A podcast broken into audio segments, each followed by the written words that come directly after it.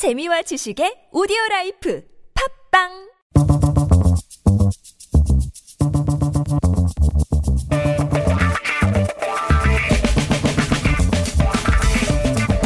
매일매일 똑같은 하루하루 지루한 일상에서 벗어나서 잠깐 영화 속으로 도망쳐 볼까요? 김현민의 영화 앤 스타.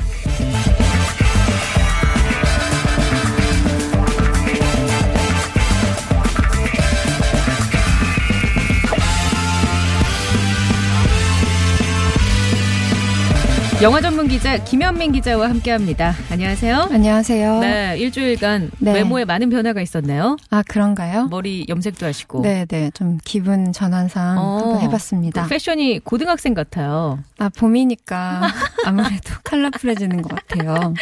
저보다 세 살. 근데 목에 두르셨네요. 아 저는 네, 목 보호차. 목 아, 보호차에 네. 스카프를 두른 거고 우리 네네. 김현민 기자님이 꽃무늬 플라워 패턴의 원피스와 청 자켓을 입고 네. 머리는 어, 약간 와인빛으로 네, 네. 물들이고 스튜디오에 오셨어요. 네, 오늘 영화랑 맞춰서 오, 머리 색깔을 바꿔봤습니다. 오늘 소개해 네. 주실 영화가 뭐 파마에 대한 얘기예요? 염색? 와인에 대한 얘기거든요. 예, 와인에 대한 네. 영화가 와인에 대한 영화라고요? 네, 좀 특이하죠. 네. 네. 제목이 부르고뉴 와인에서 찾은 인생이라는 영화입니다. 영화 제목도 일단 특이하네요. 부르고뉴 네. 와인에서 찾은 인생이란 네, 네. 영화. 네. 와인 이야기가 있을 것 같긴 한데 사실 와인 하면 뭔가 어 드라이한 거, sweet한 거 그 그거밖에 모르겠어요. 와인을 드라이한 거 좋아하세요? sweet한 거 좋아하세요? 와인을. 그다지 평소에 즐기지 않는 스타일이신가요? 음, 보통은 치맥을 더 좋아하지 않나요? 아 치맥이요? 네. 아 와인에 아, 네. 치즈를 더 좋아하시나 봐요. 김현민 기자는. 아, 아 그건 아닌데요. 저도 네. 음. 와인을 그렇게 잘 알지 못하는데 가끔 먹고 싶을 때는 있어요. 근데 와인을 잘 알지 못하는 저조차 이 영화를 보니까 너무 와인이 마시고 어, 싶더라고요. 그래요. 무한 와인을 부르는 그런 영화입니다. 아니 도대체 네. 영화에 어떤 이야기가 담겨 있길래 네네. 예, 예, 소개를 좀 해주세요. 일단은 이 부르고뉴라는 지방 음, 들어봤어요. 들어보셨죠? 와인에 대해서 잘 모르는 저도 부르고뉴라는 그 지명은 유명한 산지 아닌가요? 와인 맞아요. 산지? 네, 프랑스 동쪽에 있는 지방인데 네. 이 지역이 그 프랑스에서는 보르도 지방과 양대 산맥이라고 불리는 와인을 대표하는 지역이에요. 네. 와인의 종착지라고 불리기도 어. 하고 아마 로마네 꽁띠라는 와인은 네. 다들 들어보셨을 것 같은데. 저는 못 들어봤는데요. 아 그래요? 뭐차 뭐가 굼뜨다고요? 약간 자동차 값을 거의 그 정도에 달하는 네. 굉장히 고급 와인이 있어요. 어, 진짜요? 네, 네. 아, 몇 천만 원이에요, 그러면? 네, 몇 천만 원까지도 가요. 아, 그래요. 그 와인이 나오는 지역으로 유명한데, 음, 이 지역이 약간 보르도 지방하고 조금 다른 점은 이 단일 품종을 거의 쓰거든요, 포도를. 네. 그래서 이 재배하는 토양, 그 기후 조건과 만드는 사람의 성향이 반영, 반영되는 오. 굉장히 섬세하고 복합적인 맛이 일품인 그게 로마네 꿈드. 아니에요. 그거 말고 이 지역에서 생산되는, 생산되는 와인이 와인들이 그렇다는 네네네. 뜻이고요. 줄거리를 잠깐 소개해 드리면 예. 이 삼남매가 주인공이에요. 네. 이 와인 농장, 와인 밭을 경영하고 있는 이 삼남매가 주인공인데 큰형인 장은 이 세계를 떠돌아다니다가 아버지가 위독하시다는 소식을 듣고 10년 만에 고향으로 돌아온 탕자, 어, 네, 돌아온 네네. 탕화 같은 캐릭터고요. 그 돌아와 봤더니 그 사이에 연락이 안 된 사이에 어머니도 돌아가셨던 거예요. 연락이 안 된 사이에 엄마가 돌아가셨는데 그 연락을 못 받았다고요? 네. 음. 그래서 막내 남동생인 제레미가 그때 형에게 연락을 했었는데 네. 형이 콜백을 안 해준 거예요. 그래가지고 굉장히 원망이 음, 쌓인 상태이고 네네. 이 둘째인 여동생 줄리엣은 그간 아버지도 지금 위독하시고 어머니도 음. 안 계신 이 와이너리를 네. 예, 이끌어온 실질적인 가장이에요. 예. 그런데 이 과정에서 아버지가 결국은 돌아가시고 음. 이 아버지가 기른 이 마지막 포도를 세 명이서 수확해서 아. 와인을 만드는 과정이 나와요. 네. 그래서 그 과정에서 서로 다른 가치관으로 투닥거리기도 하고 네. 특히 큰형 장과 둘째 그 줄리엣이 네. 와인에 대한 주장이 다르거든요. 어, 어떻게 주장을 펼치나요? 어, 이들이 굉장히 어렸을 때부터 가족 경영을 했기 때문에 와인의 전문가인데요.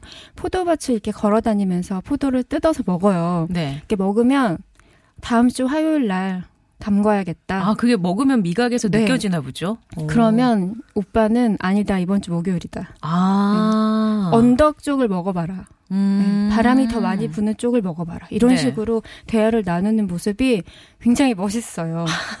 이 장인 정신을 어, 그렇게 볼 수 있겠네요. 그렇죠. 존경심이 막 들잖아요. 특히 줄리엣은 천재적인 미각, 그러니까 음. 후각의 소유자인데 네. 이 아버지가 삼남매가 어렸을 때부터 후각과 미각 그 훈련을 시켰어요. 아, 그 뭐 눈 가리고 맛보고 네, 이건 어디 맞아요. 거니 뭐 이런 거 네. 우리 보통 시음회나 뭐 혹은 이런 거 할때 네, 네. 그런 걸 좀 하잖아요. 하셨나 봐요. 아니 보면은 신기하더라고요. 뭐 네. 향만 맡고 맛만 살짝 봤는데 네, 네. 어 이거는 무슨 막걸리예요. 뭐 음, 예를 음. 들면 막걸리로 치자면 네. 음, 그런 식으로 훈련을 많이 받아왔어요. 네. 근데 줄리엣이 독보적이라 거의 대장금 음. 수준인데 이제 와인을 딱 먹으면 어떤 과일 향이 나니?라고 물어보면 줄줄줄 나와요. 네, 막배 향이 나요. 어. 리치 향이 나요. 뭐 어. 헛간의 지푸라기의 향이 나요. 네네. 막 이런 정도로. 헛간의 지푸라기 향이 예, 난다. 그것까지. 그러니까 와인을 보관했던 예, 그곳의 예. 향기까지 느끼고 5년 전에 먹었던 와인 맛을 기억하고 있을 정도로 음. 와인의 전문가예요. 그래서. 일단 이들이 와인을 수확해서 음. 그거를 발로 밟아서 네. 찻집을 하고 사람의 몇 배만한 크기의 오크통에 또 와인을 음. 담궈서 발효 숙성을 하고 네. 그걸 다시 테이스팅 하고요. 음. 마지막에 이제 이 모든 노동을 기념하는 축제를 하는 과정까지가 싹 나와요. 어. 그러면 와이너리 투어 있잖아요. 네네. 그걸 갔다 온 듯한 느낌이 들어요. 아, 그럴 수 있겠네요. 음. 그 영화를 보고 있으면 와인에 대해서 잘 몰랐던 사람도 네. 포도밭 그 배경도 우리가 네, 감상할 수 좋아요. 있고 네. 와인이 어떻게 만들어지는지 음. 그 안에서 형제 남매와 어떤 다툼이 일어나는지 네, 네.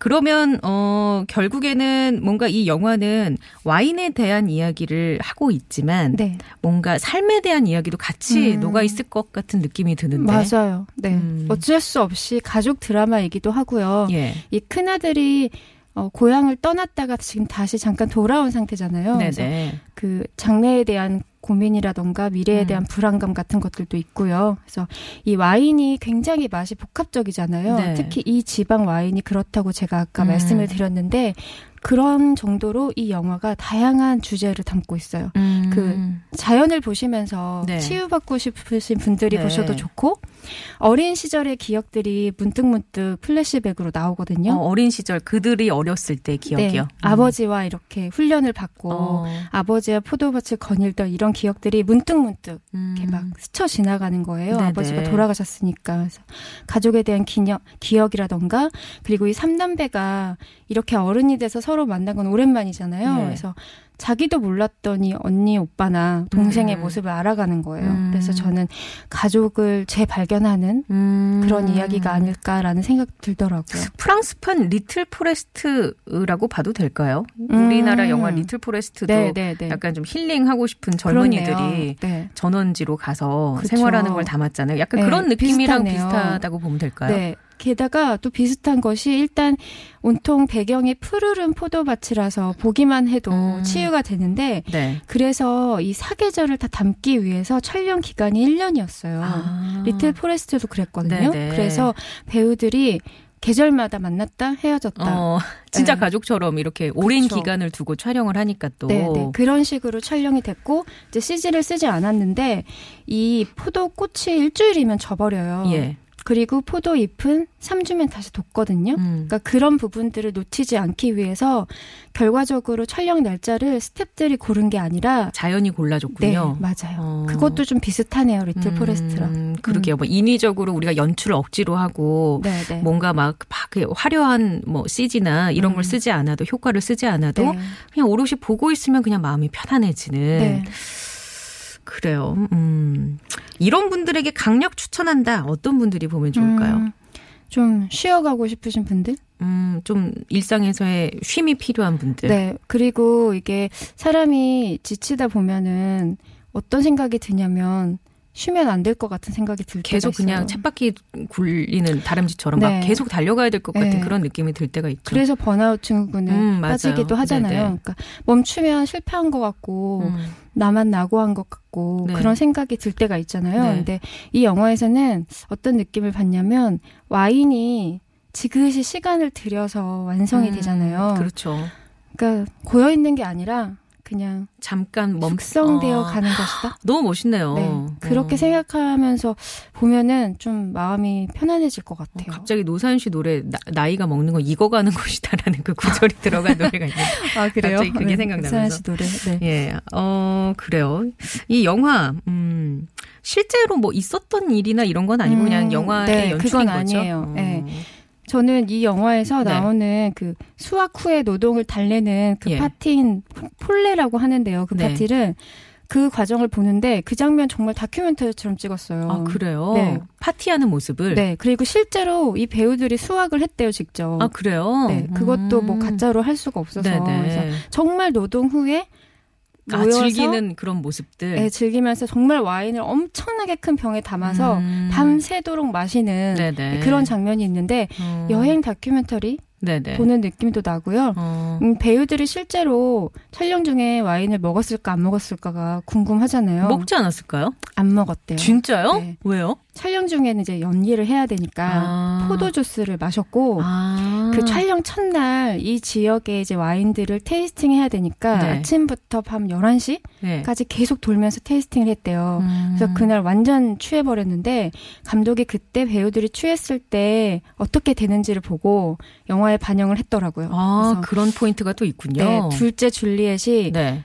술에 취하면 그 배우가 혀가 꼬여서 받침이 안 된대요. 네. 그래서 영화 속에 그 줄리엣은 받침이 안 돼요. 어. 술을 먹었을 때는 아, 그래요? 네, 이런 부분들이 약간 사실적인 것들이 들어가 있죠. 어, 진짜 술 네. 취한 사람처럼 하는 액션이 나온 거군요. 네, 술은 네, 네. 먹지 않고 포도 주스만 주스로. 먹었는데. 네.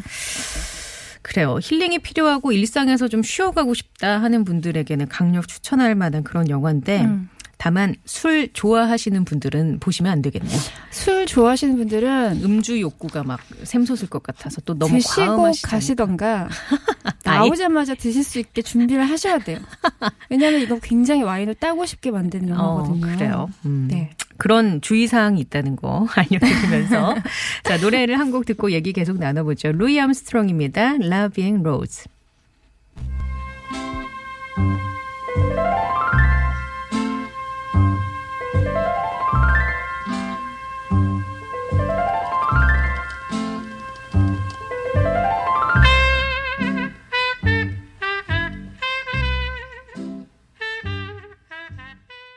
파라나 사하나버님이 혹시 이 노래 제목 다시 한번 알려주실 수 있으세요? 라고 주셨는데 루이 암스트롱의 La Vie en Rose 띄워드렸습니다.